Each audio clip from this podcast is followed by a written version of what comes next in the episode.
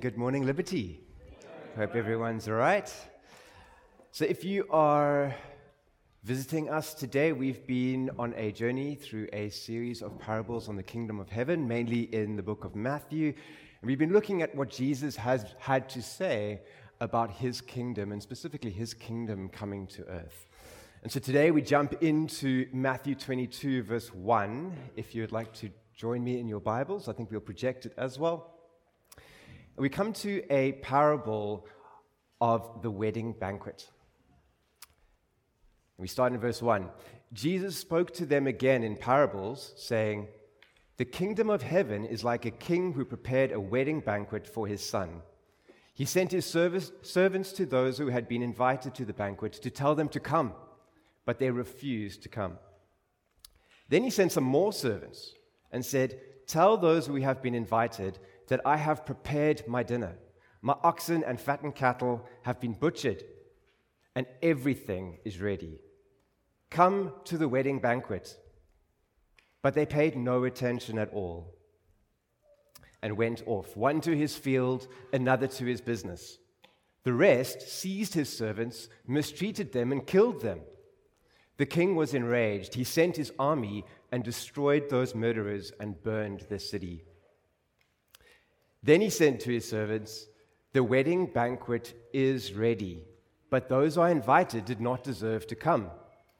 So go to the street corners and invite to the banquet anyone you find.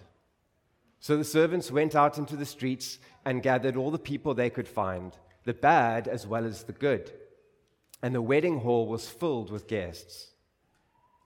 But when the king came in to see the guests, he noticed a man there who was not wearing wedding clothes. He asked, How did you get in here without wedding clothes, friend? The man was speechless. Then the king told the attendants, Tie him hand and foot and throw him outside into the darkness, where there will be weeping and gnashing of teeth. For many are invited but few are chosen. Sure. You'll be forgiven for thinking that escalated really, really quickly. And as I was preparing for today, I found myself getting increasingly frustrated and sometimes confused and somewhat petrified of standing here and talking about gnashing of teeth. If, this, if the kingdom of heaven is such a central theme of Scripture, and it is, we'll get to that later, why did Jesus have to describe his kingdom with word pictures and stories? Why couldn't he just tell us the facts? Why did he give us these images to struggle with and work through? The thing is, Jesus wasn't there to engage with our minds, as much as we would have liked this to be a download of facts. He was there to engage with our hearts. And the thing about our hearts, they don't seem to operate on facts. Our hearts can be stubborn. Sometimes, scripture says, they're hardened, and they tend to require a lot more persuasion than our minds do. So, I'm going to share today just a few things from this parable that stood out to me. I, I don't think I could cover everything in there in one, in one sermon. Um, so, just three things from this parable that really spoke to me this week as I was preparing. And the first thing is that the banquet is already prepared. This was a, this, and this was important in the context of the moment, and it's importantly com, um, important today, right? It's no coincidence that as we read through the Gospels, we encounter parable after parable describing the kingdom of heaven. God's kingdom and the extension of his kingdom from heaven to earth is, after all, part of God's great design. God bringing his kingdom from heaven to earth. To understand this context, we need to do a little bit of a whirlwind tour, so please bear with me. It's going to be a very whirlwind tour. The kingdom of heaven and its arrival on earth is a central theme of Scripture. It starts right at the very beginning in the Garden of Eden. Adam and Eve, created in God's image, given the authority to rule over the earth. The garden itself represents the kingdom, what the kingdom of heaven is like mankind living in harmony with God, abiding in his presence, in communion with him, obedient to him. Satan had another idea, and Satan managed to intervene there. And we know that story. And it resulted in mankind being separated from God, from being exiled from the Garden of Eden. But God, thankfully, was not done with us. And through the Old Testament, we read that He raises up a nation called Israel. And God has a particular purpose for this nation. She is to be an example to the rest of the world to see what it is like to live under the rule of God and His authority. Israel becomes like a beachhead for God's kingdom on earth, the vehicle through which He is going to reach the rest of the world. Isaiah prophesied of this purpose in Isaiah 49 6. He says, I will also make you a light to the Gentiles, that my salvation may reach the ends of the earth. And even in their culture and societal norms, Israel was radically different from the rest of the world. Just think about how some of the practice of Israel's would have appeared to be those looking in at her. For example, the Israelites didn't charge interest when they lent money. People in my profession were out of a job. when the Israelites harvested their crops, they left the corner of their fields for the poor and for passers through. The Israelites observed the law of the tithes, which was used to bless the poor, the widows, the orphans, and those without land. How's this one? Every 50 years, the Israelites observed the year of Jubilee. All debts were forgiven, slaves were set free, land was returned to those who had lost it. In a very real and practical sense, your slate was wiped clean. How crazy and obscene would this look in today's world? How crazy did it look to other nations of the time? The point is, Israel operated under a different kind of rule, set apart. They had a different economy.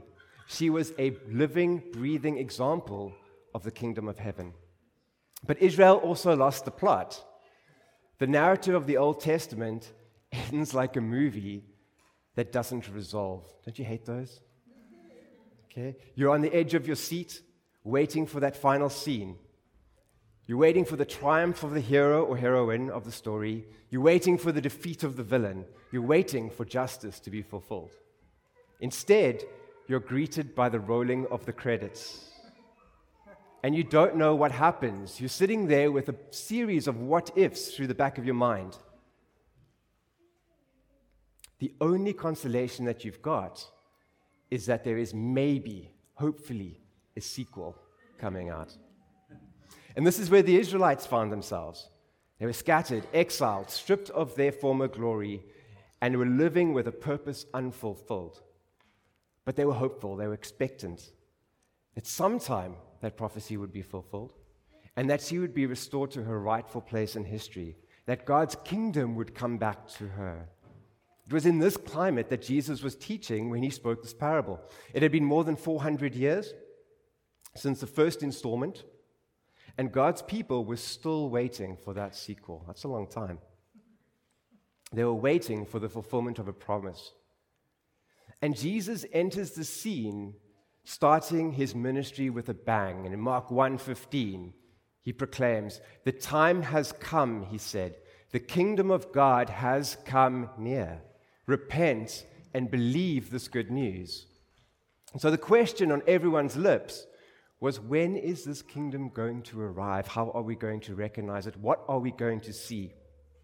And Jesus answered such a similar question from the Pharisees in this way. And in Luke 17 20, he says, Once, on being asked by the Pharisees when the kingdom would come, Jesus replied, The coming of the kingdom of God is not something that can be observed nor will people say, Here it is or there it is, because the kingdom of God is in your midst. Commentators have described the kingdom of heaven or the kingdom of God as the manifestation of God's ruling presence. Jesus was saying, I'm standing here among you, right in front of you, right now. I am the kingdom incarnated, not only in what I do, but in who I am. The kingdom of God is here.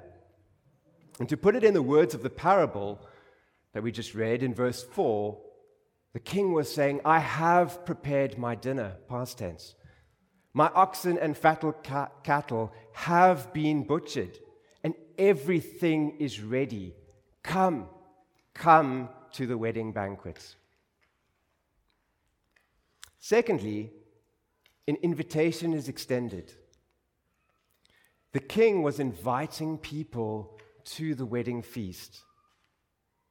Now, one would expect that to be invited by a king to a big wedding party would be a massive, massive privilege. That such an occasion hosted by the king would be the top of the social calendar. In today's world, all plans would be cancelled, diaries would be cleared, preparations made, flight tickets booked.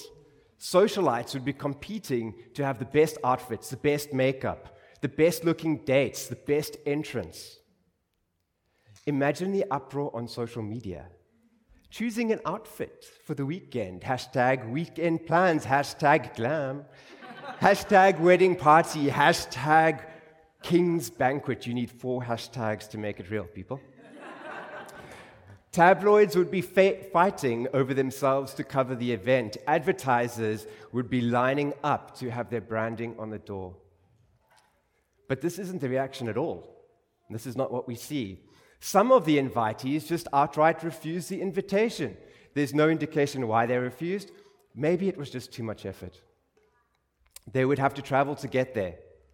Logistics are just too complicated. Maybe they would have to cancel other plans. Maybe the event was not quite as auspicious as we would have imagined, and the act of attending was just too much effort. Other invitees were just indifferent. They were preoccupied by their own things. They, were, they would have preferred to tend their own fields and their own business. They were self sufficient, you see. They were focused on their own needs and problems, and they missed entirely the point of the king's generosity. They were just making it on their own. Other, other invitees show active contempt. Some of them mistreated and even killed the king's servants. They were in open rebellion. Perhaps to them, the king represents a system to actively rebel against. Maybe it represents to them a rule that they need to resist. Maybe they prefer their own autonomy. Eventually, the king extends his invitation to everybody. The servants are sent to gather those from the streets, both the bad and the good. I don't know which streets they went to, but I can only imagine what type of people you might have found hanging around the street corners in those days. Maybe it was just somebody returning home after a long day's work. Maybe it was a trader selling his wares, trying to get the last of his stock moved for the day. Maybe it was a prostitute starting her shift. Maybe it was a pickpocket looking for his next target. Regardless, they are all invited. This was not lost on those listening to Jesus' words. An invitation has been extended to everybody to enter, regardless of nationality, race, custom, or station in life, regardless of their own performance. This invitation is extended to us. It's the central theme of the gospel. But I wonder how we receive it. Are we just indifferent, blind to what the king is offering? Are we too absorbed in our own business, chasing our own priorities, chasing our next promotion, next new car, next new house, next holiday, next date, that person we want to marry? We're chasing that on our own terms. Are we actively resisting the invitation, happy with the, state, with, with the status quo, wanting to fight for our own independence? The third thing that stood out for me was the fact that what we wear matters. In those days, it was customary for the person hosting the wedding feast to clothe his guests for the wedding. I'm pretty sure people especially dads with daughters that are getting married are glad that's not the case anymore. That's expensive. But these garments were typically quite simple. They were nondescript and they were for everybody to wear. And this was important. At the wedding feast, people mingled as equals. The robes provided by the host were a great leveler. They covered your station in life. As a guest to the wedding, the only thing that mattered was that you had been invited and that you had accepted that invitation. Your wealth, your rank, your power, whether you are a landowner or not, your employment status, none of that mattered. We pick up the story in verse 11. When the king came in to see the guests, he noticed a man there who was not wearing wedding clothes. He asked, How did you get in here without wedding clothes, friend? And the man was speechless. Then the king told the attendants, Tie him hand and foot and throw him outside into the darkness, where there will be weeping and gnashing of teeth. What becomes clear here is that there is a requirement to enter the king's presence. And that requirement is to be clothed in the robes provided to you by the king. Now, interestingly, that norm of providing clothes to the wedding guests for sovereigns or kings of the time extended beyond just the wedding feast. It extended to all occasions where somebody was pre- presented in front of the king. Eastern kings of the time would provide a robe of office for the occasion for somebody to come and have an audience with them. And to ignore that as a guest of the king was one of the biggest offenses you could, you could make to that king and to his family. Now, what, the, what exactly these wedding robes in this story represent has been a subject of debate. Many theologians have discussed it. Some have argued that it is faith, others argue that it's a holy life. I quite like this, this quote by John Calvin, who said, As to the wedding garment, is it faith or is it a holy life? This is a useless controversy, for faith cannot be separated from good works, nor do good works proceed from any other source other than from faith. Christ intended only to state that the Lord calls us on the express condition of our being renewed by the Spirit, and that in order to our remaining permanently in His house, we must put off the old man with his pollutions and lead a new life. The thing that is clear and the thing that I want to highlight again is that something is needed to make us worthy to stand before the King. I think the appropriate word here is righteousness, or a state of being justified before God. Scripture often represents righteousness as a garment, just like this parable uses the image of a garment. For example, Job in Job 29 4 says, I put on righteousness as my clothing, justice was my robe and my turban. Listen to the imagery used by Isaiah in chapter 61, verse 19. I delight greatly in the Lord. My soul rejoices in my God, for he has clothed me with garments of salvation and arrayed me in a robe of his righteousness. As a bridegroom adorn, adorns his head like a priest, and as a bride adorn, adorns herself with jewels. This brings us right to the very central core of the gospel message. None of us are worthy to stand before the King. It doesn't matter how good we think we are. It doesn't matter how much effort we've put in. It doesn't matter what we've achieved. In the presence of the King, we simply do not measure up. But we are still invited, and we are offered something that makes us worthy. Paul makes the case repeatedly over and over again to the Romans. Romans chapter 5, verse 1. Therefore, since we have been justified through faith, we have peace of, with God through our Lord Jesus Christ. In Romans 8, verse 1, therefore, there is now no condemnation for those who are in Christ Jesus. In Romans 5, verse 9, since we have now been justified by his blood, how much more shall we be saved through God's wrath through him? And in Ephesians chapter 4, verse 22, Paul says the following to, to the church You were taught with regard to your former way of life to put off your old self, which is being corrupted by its deceitful desires, to be made new in the attitude of your minds, and to put on the new self, created to be like God in true righteousness and holiness. I love that imagery of taking something off and putting something new on. To me, it fits so well with the imagery of this parable. Can you see the parallel? We're called to take off our own dirty robes and to put on the robes provided by the king. Robes that came at an extraordinary cost. Jesus willingly suffered on the cross so that we don't have to. He paid that price so that we could stand before that king in that banquet hall, confident in the robe of righteousness that Christ has purchased for us. We have been given an incredible, incredible gift. The robe has been freely given to us. We just need to put it on.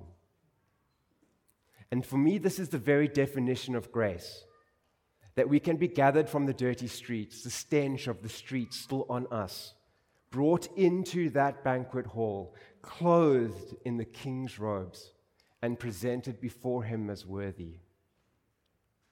Not of our own doing, but because of the ultimate price that Jesus paid for us. And that's what Paul's getting at when he writes again to the Ephesians in Ephesians 2, verse 1. Now, this is one of my favorite pieces of scripture, so it's a little bit longer. I'll read all of it. As for you, you were dead in your transgressions and sins, in which you used to live when you followed the ways of this world and of the ruler of the kingdom of the air, the Spirit who is now at work in those who are disobedient. All of us also lived among them at one time, gratifying the cravings of the flesh and following its desires and thoughts. Like the rest, we were by nature deserving of wrath. But because of his great love for us, God, who is rich in mercy, made us alive with Christ, even when we were dead in transgressions. It is by grace that you have been saved. And God raised us up with Christ and seated us with him in the heavenly realms in Christ Jesus, in order that in the coming ages he might show the incomparable riches of his grace expressed in his kindness to us in Christ Jesus. For it is by grace that you have been saved through faith. And this is not from yourselves, it is the gift of God, not by works, so that no one can boast. It is not of ourselves. We cannot, on our own, find a robe that matches that provided that by the king. One man in the parable missed this point entirely. Can you imagine what was going through the king's mind when he saw this man? How did you get in here without wedding clothes, friend? I can't help but notice the irony of the king calling this man friend and then throwing him out into the darkness in the very next verse. The king must have been incredulous. We don't know anything about the man or why he didn't put on the wedding garment. Maybe he was just out of his depth. Maybe he came from a humble background and he was ignorant of the customs of nobility. He was ignorant of the requirements of him. He was simply in the wrong WhatsApp group. Maybe he was wealthy. He's worked so hard to accumulate his riches. Because of his pride, he viewed his robes as superior to those that the kings could provide, to what the king could provide. He was unwilling to let go of his own status. Maybe he was simply careless. He's caught up in the rush of the occasion, preoccupied by the festivities around him, busy networking, meeting people. He never paused to take stock of himself. He never looked inward at his own appearance and at his own heart. And in so doing, he missed these important, vital details. What he wore mattered.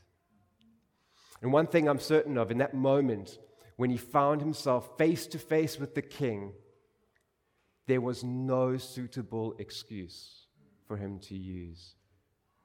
He was speechless. Can I call the musos up so long while I close? I don't know where you find yourself in this story today. Perhaps you weren't aware that a banquet has been prepared, that the feast is ready, that you have been invited.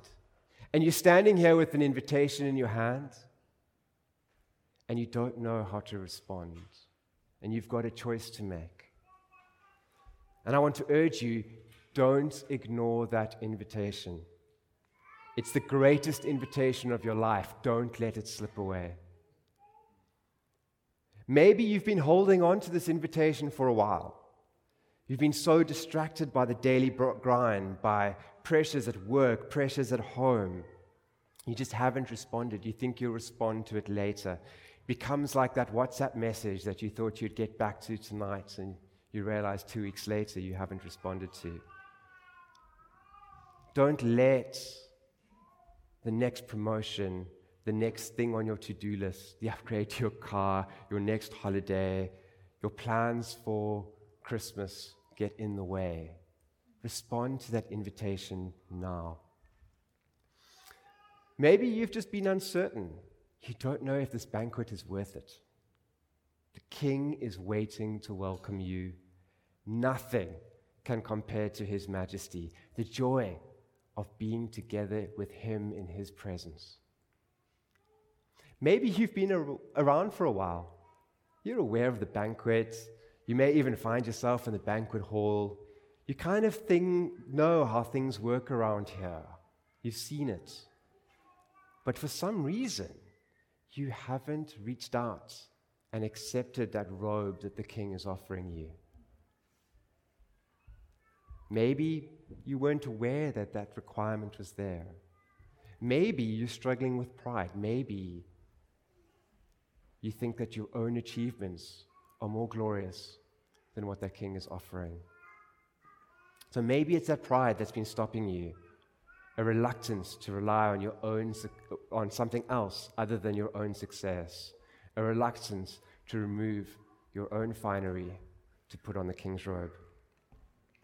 Maybe you just don't feel good enough. Maybe you're sitting here and you're thinking that stench from the streets is resting on me and everybody else can smell it and I'm dressed in dirty rags and I'm not worthy of putting on this fine linen offered to me by the king.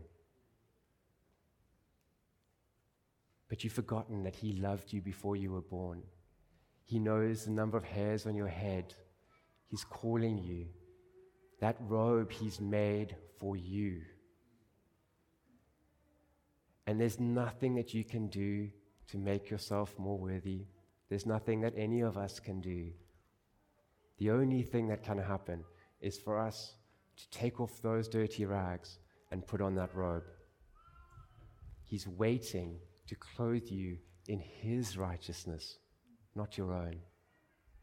And all you need to do is accept. So if any of this is describing how you're feeling right now, I want to urge you to respond today. We're going to go into a time of worship. I'm going to ask that life group leaders, if you guys can kind of congregate near the aisles today. And if there's anybody that recognizes themselves in the image of this parable, please go speak to somebody ask for prayer. All right? But don't let the invitation get forgotten. Don't rely on your own dirty rags. That robe is waiting for you.